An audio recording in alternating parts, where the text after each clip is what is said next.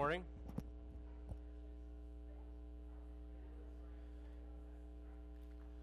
Well, good morning. We're, uh, we're in this summer series on uh, verses that are quite often abused. The series is entitled, I Do Not Think That Verse Means What You Think It Means. We're taking uh, passages from Scripture that are quite often taken out of context and used for nefarious or at least stupid purposes and uh, hoping to find a more suitable interpretation of them that is faithful to the text as it was given and as it properly applies in our present context. Today, we're going to talk about heresy. So, the problem with heresy is that it divides. The problem with heresy is that it undermines the unity of the church. You'll recall last week, and I see that uh, Tristan over here is enjoying uh, his uh, cup of yogurt. Uh, you recall last week we talked about ecumenism.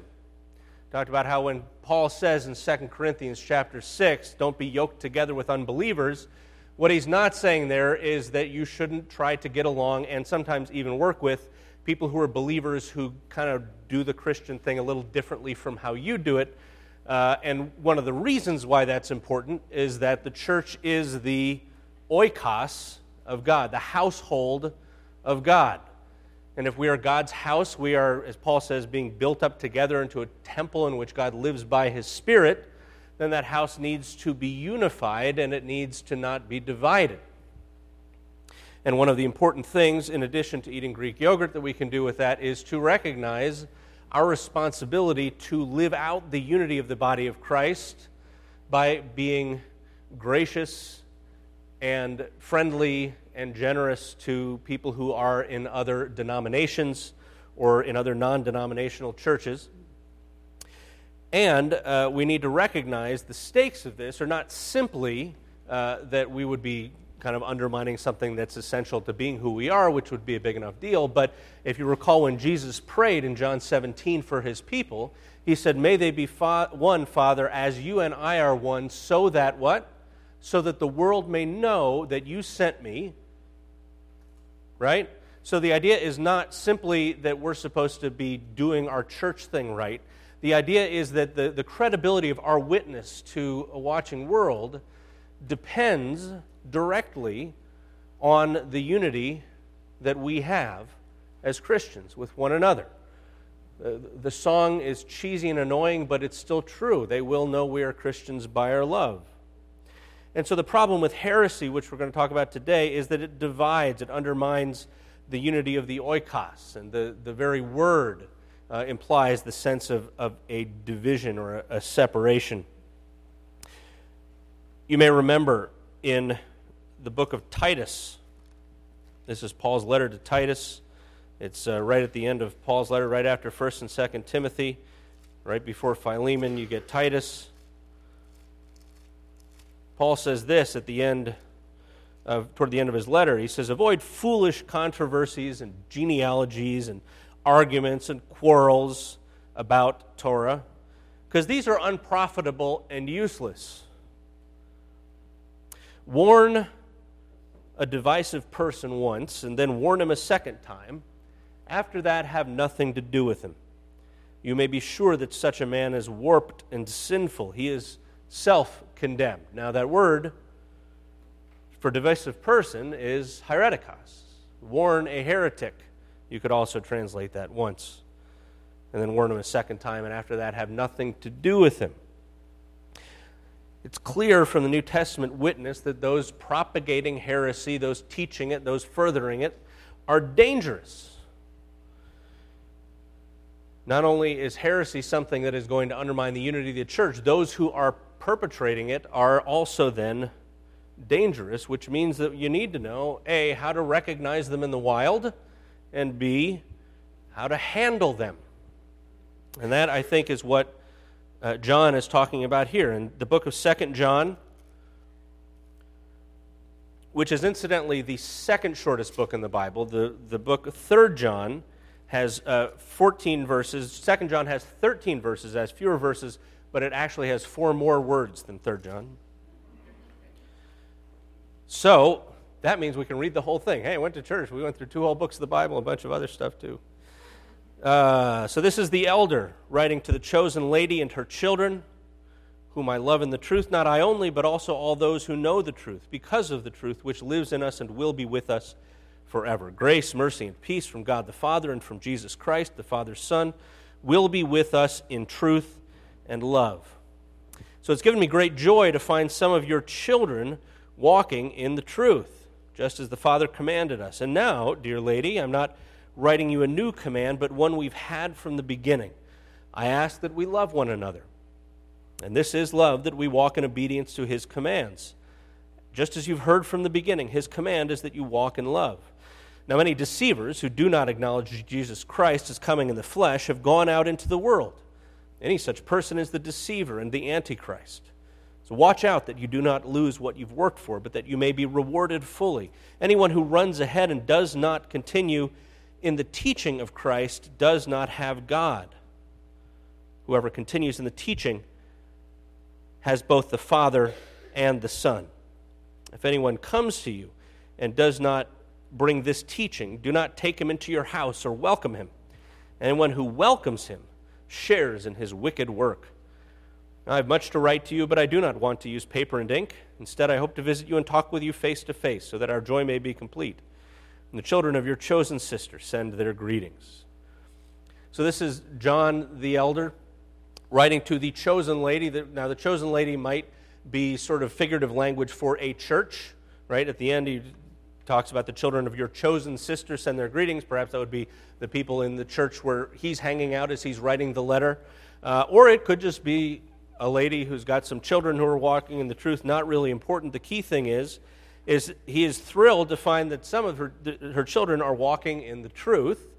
However, there's a problem because we have these heretics, these false teachers who are coming along and who are deceiving people. Now, when he says in chapter, well, there's only one chapter, when he says in verse 10, see, I've been using this Bible software for too long. You always have to put a chapter number in, even if there's only one chapter. If anyone comes to you and doesn't bring this teaching, don't take him into your house or welcome him. Anyone who welcomes him shares in his wicked work. You may have heard that what this means is that when the Jehovah's Witnesses come to your door, you cannot ask them inside and offer them a glass of water or a cup of coffee. You have to argue the Trinity with them through the screen door. Which is a fun exercise in literal interpretation, but I do not think is what's going on. However, yes, there's a need to be careful in handling a heretic. Let's flip ahead an entire book of the Bible to 3 John, figure out the context of what's going on here. Here, again, the elder is writing to my dear friend Gaius, whom I love in the truth. Gaius, who is going to spend the early part of eternity being apologized to by every boy who ever read 3 John when he was in middle school. Dear friend, I pray that you may enjoy good health and that all may go well with you, even as your soul's getting along well gave me great joy to have some brothers come and tell about your faithfulness to the truth and how you continue to walk in the truth. I have no greater joy than to hear that my children are walking in the truth. Dear friend, you're faithful in what you're doing for the brothers, even though they're strangers to you. They've told the church about your love, and you'll do well to send them on their way in a manner worthy of God. It was for the sake of the name that they went out, receiving no help from the pagans. We ought therefore to show hospitality to such men, so that we may work together for the truth. I wrote to the church, but Diotrephes, who loves to be first, will have nothing to do with this. So if I come, I will call attention to what he's doing, gossiping maliciously about us. Not satisfied with that, he refuses to welcome the brothers. He also stops those who want to do so and puts them out of the church. So, my dear friend, do not imitate what is evil, but what is good. Anyone who does what's good is from God. Anyone who does what is evil hasn't seen God. Demetrius is well spoken of by everyone, unlike that jerk Diotrephes, even by the truth itself. We also speak well of him, and you know that our testimony is true. I have much to write you, but I do not want to do so with pen. This is like, is, I should use this when I have a long paper to write. I have much to write, but I, you know. I hope to see you soon, and we will talk face to face. Peace to you. The friends here send their greetings, and greet the friends there by name. So, uh, what we see here is John is referring to these itinerant teachers, these people who are going around from place to place and who are teaching the gospel. And the way that you could do this is by being received, by receiving the hospitality of the, the church where you, where you showed up. And then after you were there for a while, then you would go on your way. It, this became so commonplace that by uh, just a few decades later, at the time of the writing of uh, the Didache, one of these early church documents, you even had rules. that said basically, if a traveling teacher shows up, and uh, you can let him stay for a day, maybe two. But it was not Ben Franklin who first said that fish and house guests tend to stink after three days. The Didache said if it's after three days, he's a false prophet. He's just trying to mooch off of you. So kick him out. But, but the way that this worked, of course, is that we, you know, people were, were being told to show hospitality. You would get references here. John, of course, is saying, Yeah, this Demetrius guy, he's great. He's well spoken of by everybody, and, and you're going to love him. But at the same time as you have these true teachers, these good teachers who are building up the church, who are teaching what is true about Christ, you also have a bunch of other folks. For one thing, what we find here is you have some people who are just jerks like Diotrephes. Diotrephes likes to have things his own way. Diotrephes seems to be insecure and does not want to have anybody else in a role of leadership relative to Diotrephes. And if he feels threatened, he kicks them out. So that can be a problem. We don't know that Diotrephes is teaching any, any heresy. Just seems that perhaps Diotrephes has some issues with his leadership style. But uh, more seriously, we have going around, and we know this from other New Testament documents, people who are teaching all kinds of other false doctrines and who are engaged in all kinds of naughty behaviors. In 2 Timothy, Paul says in chapter 3 Mark this, there will be terrible times in the last days. People will be lovers of themselves, lovers of money, boastful, proud, abusive, disobedient to their parents, ungrateful, unholy, without love, unforgiving, slanderous, without self control brutal, not lovers of the good, treacherous, rash, conceited, lovers of pleasure rather than lovers of God, having a form of godliness, but denying its power. So I have nothing to do with them. They're the kind of folks who worm their, worm their way, way into homes and gain control over weak willed women who are loaded down with sins that are swayed by all kinds of evil desires, always learning, but never able to acknowledge the truth. So here we have people who are, who are hedonists, who are taking advantage of other folks in order simply to serve their pleasures. We also have people who are greedy. If you read in 2 Peter, in chapter 2, he, says that there are also false prophets among the people, just as there will be false teachers among you. They'll secretly introduce destructive heresies, even denying the sovereign Lord who bought them, bringing swift destruction on themselves. Many will follow their shameful ways and will bring the way of truth into disrepute. In their greed, these teachers will exploit you with stories they've made up. Their condemnation has long been hanging over them, and their destruction has not been sleeping. He goes on to say that these men are springs without water, mists driven by a storm. Blackest darkness is reserved for them. For they mouth empty, boastful words, and by appealing to the lustful desires of sinful flesh, they entice people who are just escaping from those who live in error. They promise them freedom, while they themselves are slaves of depravity.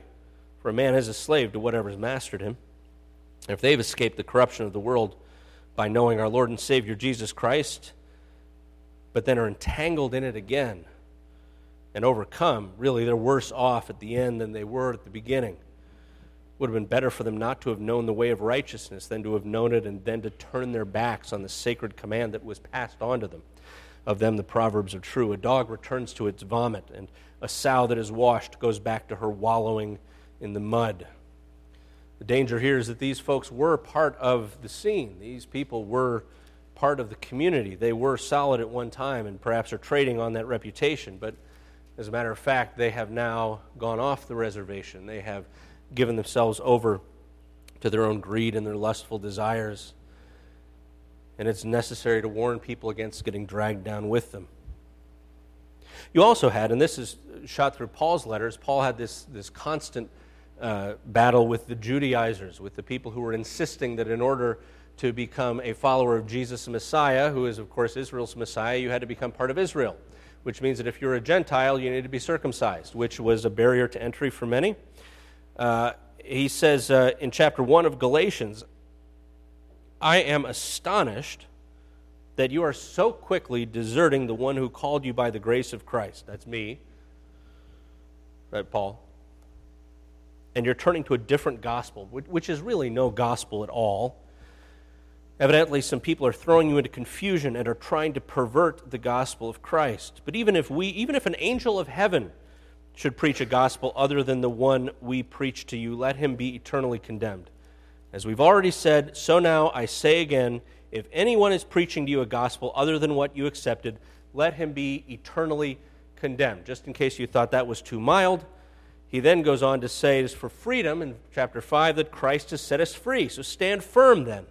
Don't let yourself be burdened again by a yoke of slavery. Mark my words. I, Paul, I tell you that if you let yourself be circumcised, Christ will be of no value to you at all. Again, I declare to every man who lets himself be circumcised if you're going to do that, then fine. You, you're obligated to keep all of Torah. You who are trying to be justified by Torah have been alienated from Christ. You've fallen away from grace. But by faith, we eagerly await through the Spirit that righteousness for which we hope. For in Christ Jesus, neither circumcision nor uncircumcision has any value. The only thing that counts is faith expressing itself through love. I mean, you were running a good race. Who, who cut in on you? and kept you from obeying the truth. That, that kind of persuasion doesn't come from one who calls you. A little yeast works through the whole batch. I'm confident in the Lord that you will take no other view. The one who's throwing you into confusion will pay the penalty, whoever he may be. Now, my brothers, if I am still preaching circumcision, why am I still being persecuted?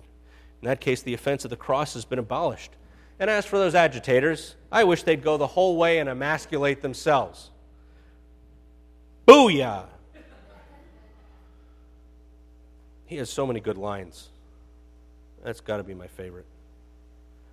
And he, he appeals to the fact that there, there's, there's attraction. I mean, heresy is always attractive because there's something about it that is appealing, it, and, and, it's usually really close to the truth. In fact, it, that's what makes it so dangerous, is that it's, it's mostly right, but in that one part that it's not, it ends up unraveling the whole thing. And that one thing that it's not is something that appeals to us, that wants to drag us in, but ultimately is going to destroy us. Because that one thing is the thing where the heresy vaunts itself over the truth, over orthodoxy. See, heresy is not only appealing, heresy is insistent.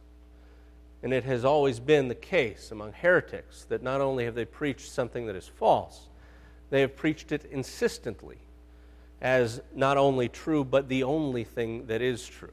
They have preached it as that which is a progress upon what was previously revealed, that which is an improvement, that which is better, that which is more sophisticated, that which is better informed, that which is better suited to the spirit of the age we live in. There is always something appealing about it and that is always the thing where it ultimately insists on having primacy. So, how do we recognize it? Well, John says in his first letter, starting chapter 2, he says, Dear children, this is the last hour, and you, as you've heard that Antichrist is coming, even now many Antichrists have come, this is how we know it's the last hour. And they went out from us, but they didn't really belong to us. For if they had belonged to us, they would have remained with us. But their going showed that none of them belonged to us. But you have an anointing from the Holy One. All of you know the truth. I'm not writing to you because you don't know the truth. I'm writing because you do know it and because no lie comes from the truth. Who's the liar? Well, the liar is the man who de- denies that Jesus is Messiah. That kind of man is Antichrist. He denies the Father and the Son. And no one who denies the Son has the Father. Whoever acknowledges the Son has the Father also. So see that what you have heard from the beginning remains in you. If it does, you will also remain in the Son and in the Father. And this is what He promised us, even eternal life. I'm writing these things to you about those who are trying to lead you astray. As for you, the anointing you received from Him remains in you, and you don't need anyone to teach you. but as his anointing teaches you about all things, and as that anointing is real, not counterfeit, just as it has taught you, remain in him. So, skipping ahead to chapter 4, dear friends, don't believe every spirit, but test the spirits to see whether they are from God, because many false prophets have gone out into the world. And this is how you can recognize the Spirit of God. Every spirit that acknowledges that Jesus Christ has come in the flesh is from God, but every spirit that doesn't acknowledge Jesus is not from God. And this is the spirit of the Antichrist, which you've heard is coming, and even now is already in the world. So, John here is giving some very, very, very basic doctrinal tests. Like, if, if Jesus is Lord, you can't say that, then we're going to have a problem. If you don't acknowledge Christ as coming in the flesh, that's going to be a problem. You don't think Jesus is Messiah? Uh, that's kind of like our deal as Christians. So, these are ways that you can recognize these heresies. Now, what I want to be clear about is that this does not mean two things that I think oftentimes this idea of not welcoming a false teacher can often be used to refer to. I don't think what this means then is that we're supposed to be rude to the Jehovah's Witnesses or to the Mormon elders when they show up on our doorstep when John says, If anyone comes to you and doesn't bring this teaching, don't take him into your house or greet him. Anyone who greets him shares in his wicked work. So it's not like if you say, Hi, good morning, ah, dang it. Uh, I just helped get rid of a bunch more watchtower tracts. No, I, I, think what he's probably referring to here is the kind of greeting that would be given from one Christian to another. In other letters, we have you know, statement, greet one another with a holy kiss. I'm glad we don't apply that directly, but uh, you know, there, there's probably a, a, technical sense in which he's talking about a greeting.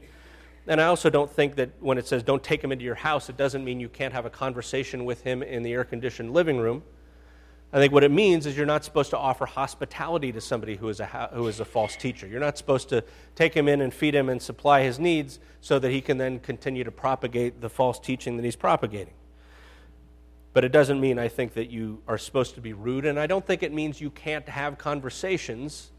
You can't, it doesn't mean you can't have theological conversations with people who believe false doctrines. In fact, I think that's a very good thing for us to be doing. I have myself done a good bit of that. It doesn't mean, too, that you, you're not supposed to be generally kind or gracious or, or show common courtesy to them. And it also doesn't mean there aren't things that you, you, you can't do together right? I mean, if, if uh, your neighborhood gets snowed in, it's not like you, you, well, no, I'm sorry, I can't help shovel out the old lady's walk because the Mormon's doing that, and I certainly don't want to share in his wicked work. No. So it, it doesn't mean that you have to be a jerk. And it also doesn't mean, and this I think is important, that, that uh, the, uh, I, I don't think this refers to our dealings with people of other faiths.